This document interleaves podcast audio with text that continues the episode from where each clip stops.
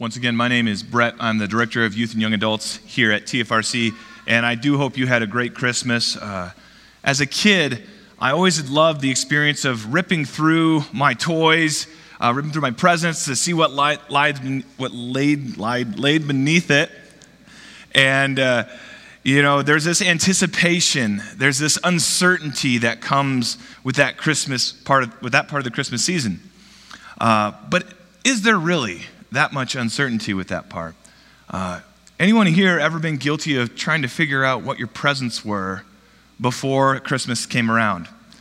Uh, I think most of us, you guys are lying if you didn't raise your hands. But um, so when I was a little kid, uh, we used to, when my mom would maybe leave on an errand to go grocery shopping or, or head to the store, I had a sister who shall remain nameless. And she would ask me this uh, terrible little question So, Brett, do you want to know what you're getting for Christmas this year? And of course, I responded like any other child would do. I told her I didn't think it was very honoring to our parents, and I don't really want to, to go down that road of sin. No, I'm just kidding. Of course, I gave into it, and uh, we ransacked the house like the world's greatest detectives. We looked through every nook and cranny to see if we could find where the presents were hiding. In fact, uh, Mom, you might already know this, but uh, the closet underneath all the clothes, yeah, we knew that spot. Uh, we had the, the little cupboard above the basement door, knew that spot as well, among other different spots. But see, what would happen is there'd be desperation that would sink in if we couldn't find them. So once all the presents were under the tree, what do we do? You know, we shake it, we uh, examine the shape, and then if we get really desperate, wanting to know what the presents were, maybe we unfold a little bit of the wrapping paper and take a peek on what's inside. Now, I want to take a quick survey of the crowd. So, even the people that were lying, you can be honest in this one. Um, what's your mode of finding out what your presents are? Is it from unfolding the wrapping paper? Raise your hand if you're unfold a little bit of the wrapping paper person. There we go. I'd like to see it. Uh, what if you're the scientist examining presents? What if you're, are you the, the shaker of the gift, the touching around the present? Perfect. That's good. And then uh, what about trying to find where they're hidden? Who here has ever found the stash and, and tries to see it beforehand? Yeah. And we're all so good at lying about it, right? We're all so surprised on Christmas morning. But, uh, well, there's one last question. Who here has too much at stake to answer that question? Kids? Yeah? Okay. Um, so, as we go into this Christmas season, there's, there's a ton of uncertainty around the Christmas story. When you think about it, uh, you've got Mary dealing with this pregnancy, having a baby in a stable. She doesn't know what's going to happen. You have the shepherds getting interrupted in the middle of the night and feeling like they need to go to Bethlehem. They don't know what's going to happen there.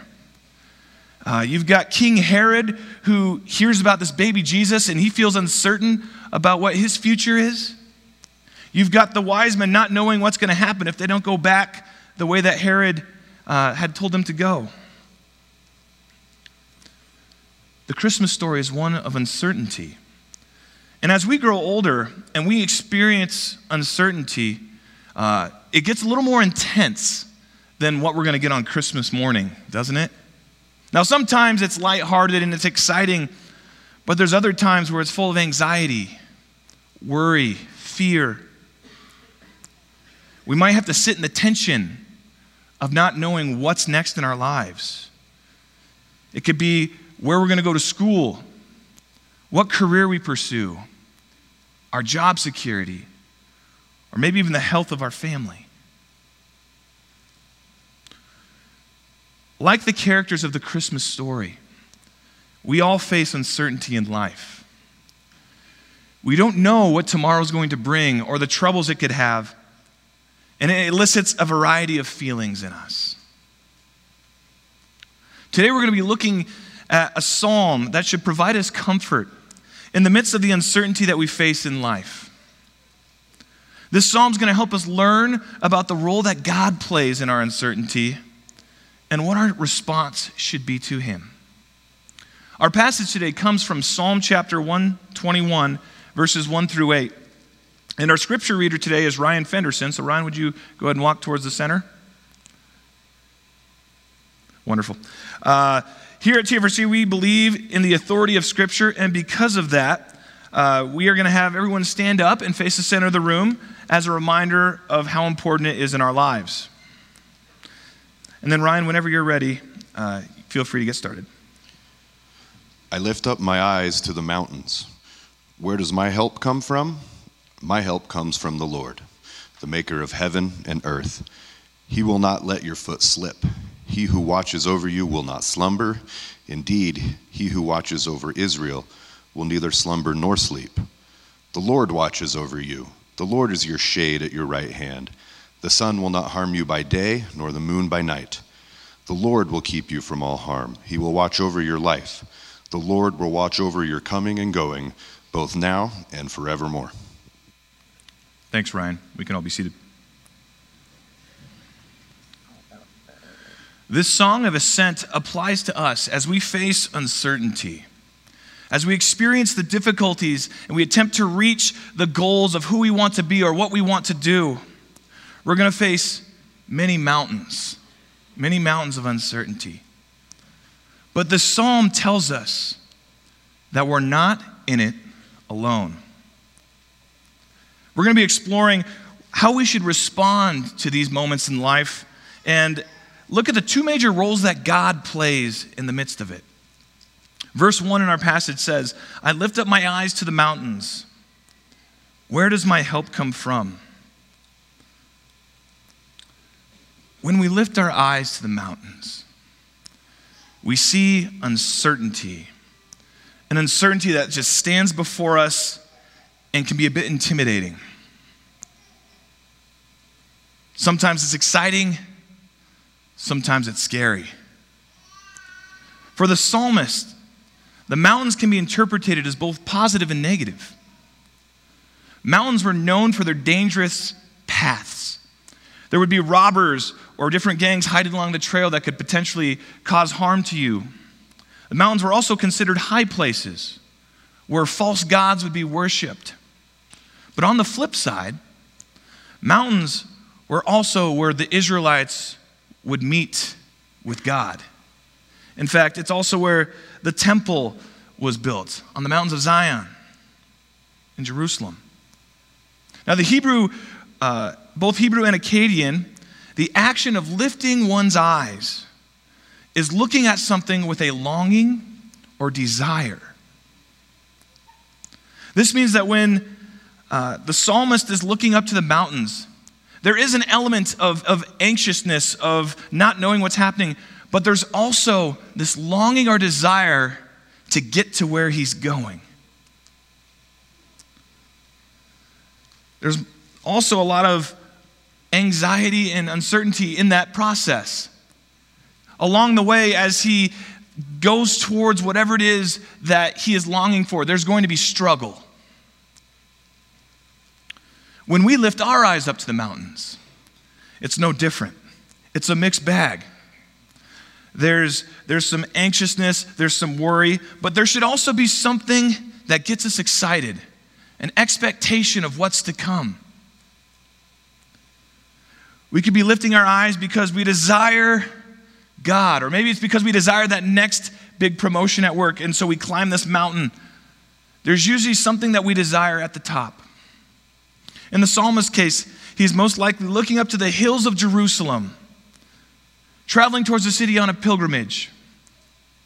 His strong desire comes from having an opportunity to meet with God in the temple. Yet once again, he understands their struggle in the journey. This psalm, as, as I briefly mentioned, is referred to as a psalm of ascent. The Hebrew word or origin for ascent is aliyah. For the Israelites, aliyah was more than a literal ascension, it represented ascending to meet with God. There was an anticipation, an excitement as, as they approached the top of the mountain. There was this expectation to meet with the living God. But along with that excitement, as I said earlier, came the expectation of struggle. It wasn't going to be easy, but it was going to be worth it. With these unexpected struggles, there becomes a need for the role that God plays in our lives in uncertainty.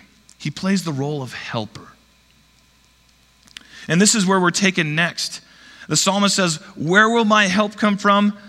This is an important question to ask ourselves. Where do we go to for help when everything in life seems out of control? Does it come from our intelligence? Does it come from our experience, our talent? Is it science? Is it our friends, our family? Where do we go to for help? In general, when faced with uncertainty, we have a tendency to believe in what is certain. In uncertainty, we cling to what we know to be true.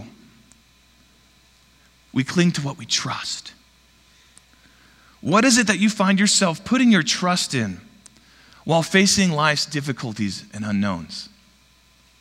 Verses 2 through 4 tells us who we should trust for help and the nature of this help.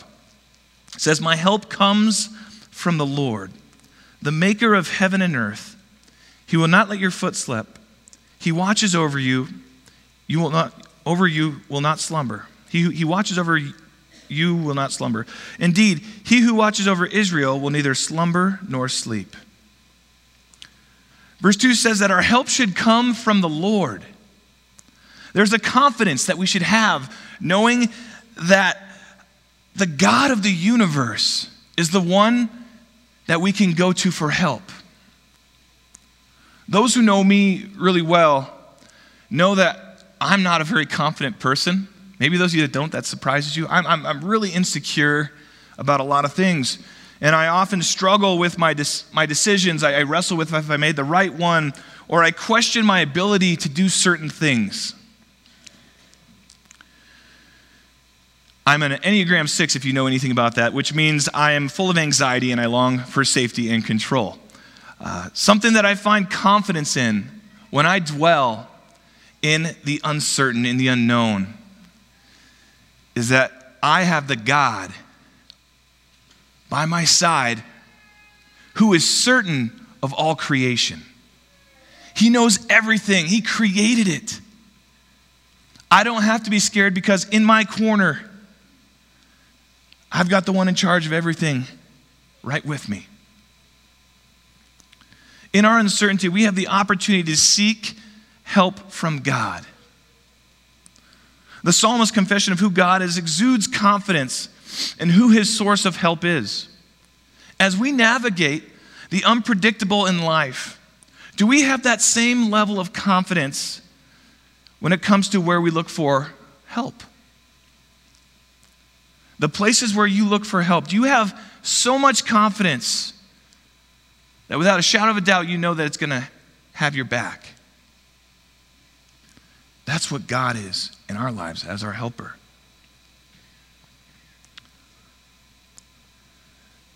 There might be times we find ourselves in the unknown wondering where God's help is. And in those moments, maybe it's important for us to ask the question have we been using it? Have we been uh, actually taking the help of God? There's a reciprocity to, to help. It involves someone being helped, right? It involves someone helping us. We have to make sure we're doing our part. We have to make sure that we are accepting the help of God. After proclaiming where our help should come from, there are two metaphors presented uh, to show the nature of how God helps us. The first talks about how God doesn't let our feet slip. When we allow our help to come from the one who created everything,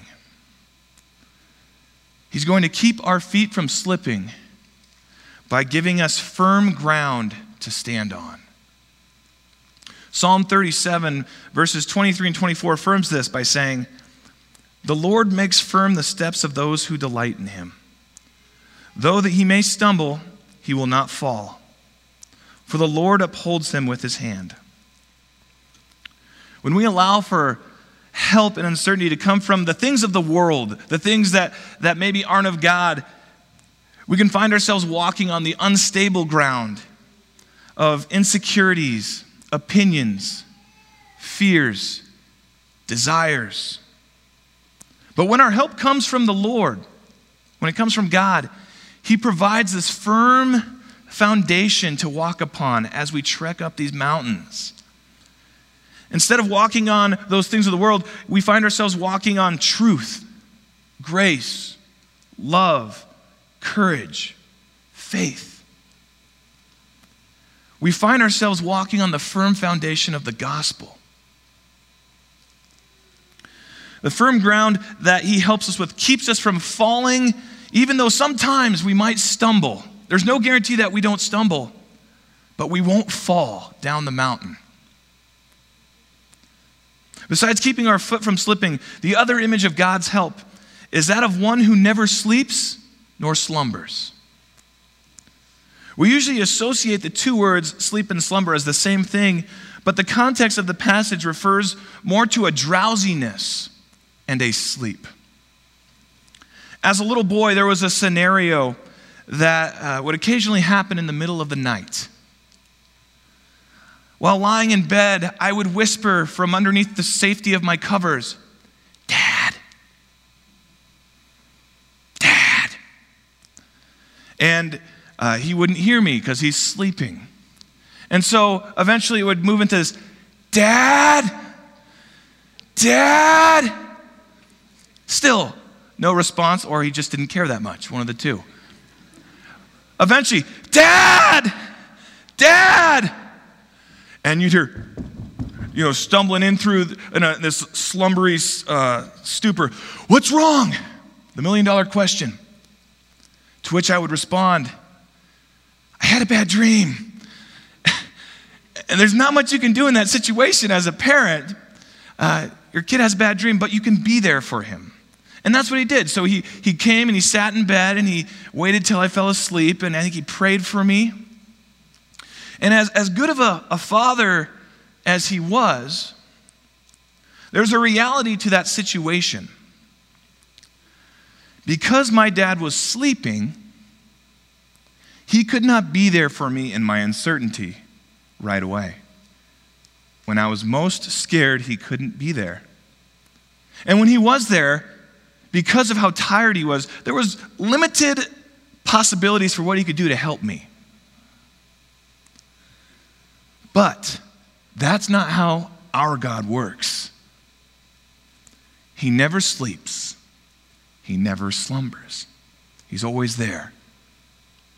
To say that God never slumbers or sleeps is saying that He never takes a break. He's always fighting for us, He's always with us, He's always engaged in our lives. Whether what we have going on is little or incredibly, insign- or incredibly significant. It could be having a bad dream that he's with us. Or maybe it's walking through a battle of cancer or trying to find what that next job is. He's always with us, helping us.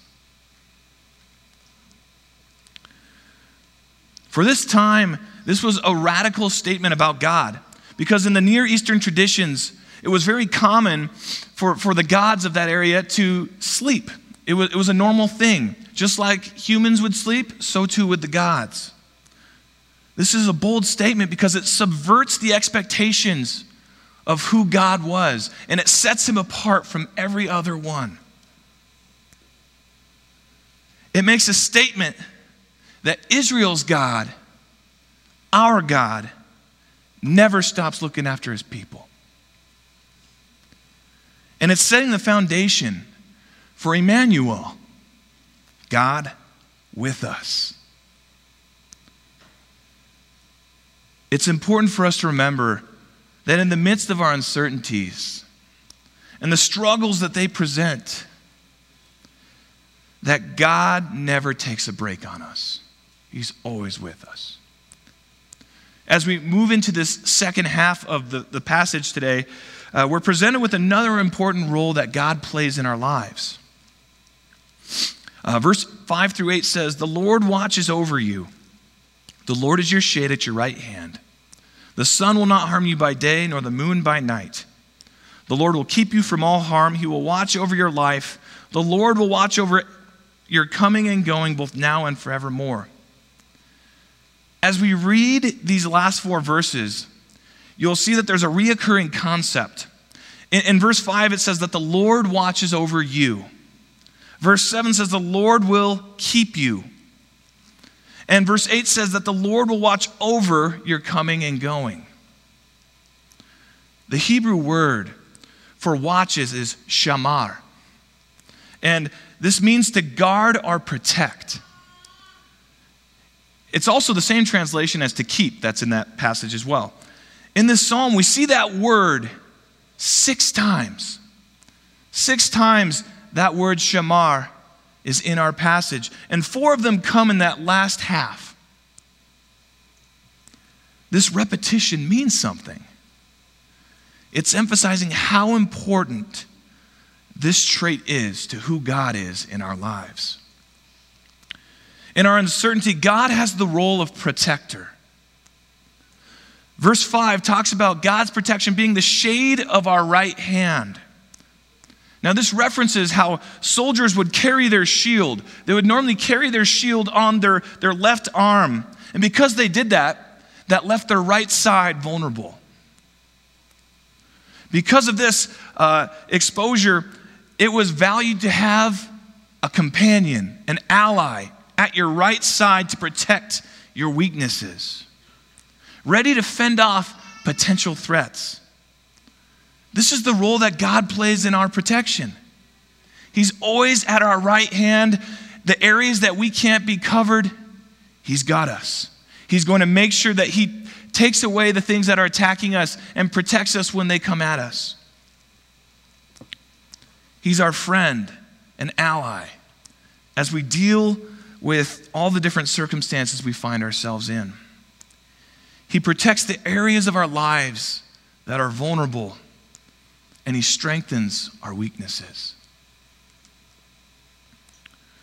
Verse 6 elaborates on this concept uh, only it talks about God's shade protecting us when the sun will not harm us by moon or by night. This verse is speaking towards the never ceasing nature of God's protection. There's, there's an emphasis of that in this passage. He's never stopping in doing what he does for us. It doesn't matter if it's day or night, we are always under his protection. Part of God's role as protector is one of preservation. Verses 7 and 8 says, The Lord will keep you from all harm. He will watch over your life. The Lord will watch over your coming and going both now and forevermore. These last two verses show that his protection is meant to allow for us to endure whatever it is he has in front of us. But in light of other scriptures, it's also important to keep in mind that this doesn't mean we're going to have a cushioned life. Some of this per, uh, preservation comes from Him equipping us to handle whatever it is life comes our way. One of the ways that He does this in the most tangible way possible is through His Word.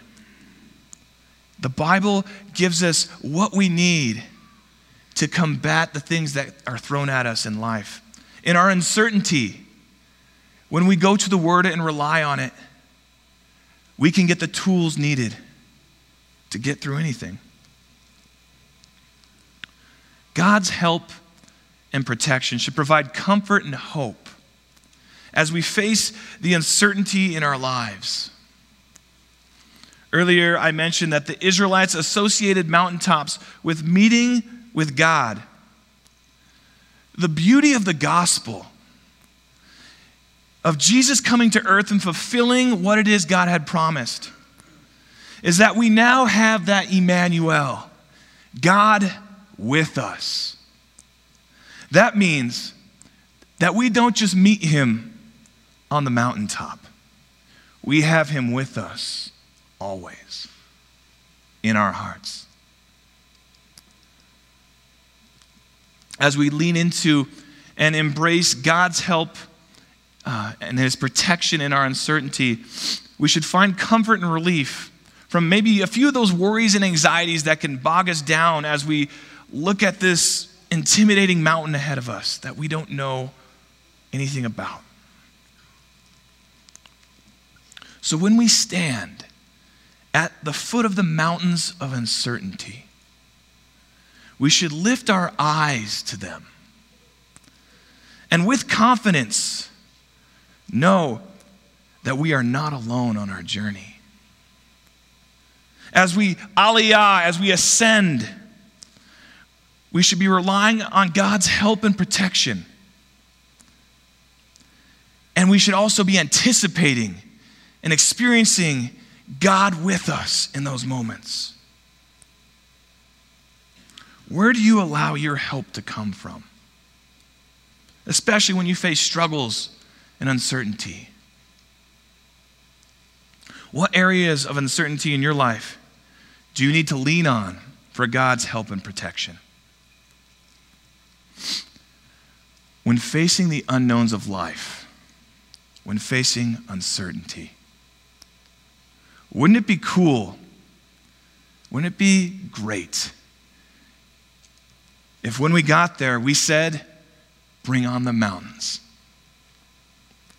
Let's pray. Lord, we thank you for your comfort and your care, for your, your protection and your help along the way. God, as we go through different types of struggles in life, the, the anxieties or worries that they can bring can overwhelm us. They can um, be too much. But Lord, help us uh, remember the hope that you give us because of Jesus. Help us lean on you for protection and for help. We ask that if there's anyone here this morning who, who really needs that reminder that you speak to them, speak to their hearts, and God, allow for us to, as we enter this new year, uh, embrace who it is you are as helper and protector in our uncertainty. We love you, God, and it's in your name we pray. Amen. Let me leave you with this blessing from our passage today. May the Lord bless you and keep you from all harm. May He watch over you all your life. May you watch over your comings and your goings, both now and forevermore. Amen.